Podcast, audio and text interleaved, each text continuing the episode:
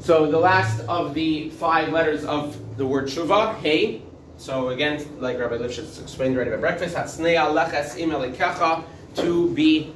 Literally, the word hatsnea comes from the word which usually people translate as modest, but I don't think that's the correct translation of the word.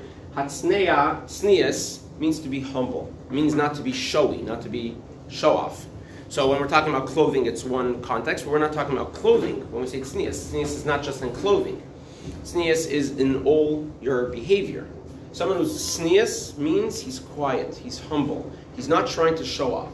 And the pasuk is telling us, a pasuk in, in Navi that says, whenever you're leches, whenever you're walking with Hashem, it should be quietly.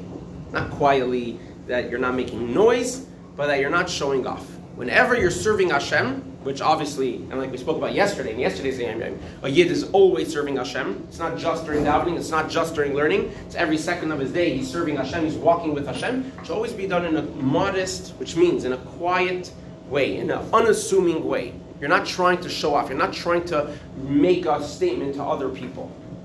And Rabbi Lifshitz said by breakfast already some stories about the concept that when people do something right, when people do a good thing, they try to do it in a way that other people won't know.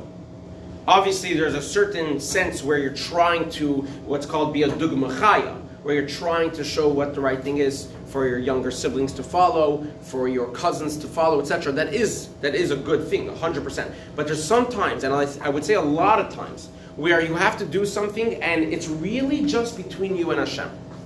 And I think the reason why this is so important for tshuva, remember these are the five steps of the word tshuva, because tshuva is realizing that I'm here to serve Hashem. By nature, it's very hard for people to do something and not want to get attention for it.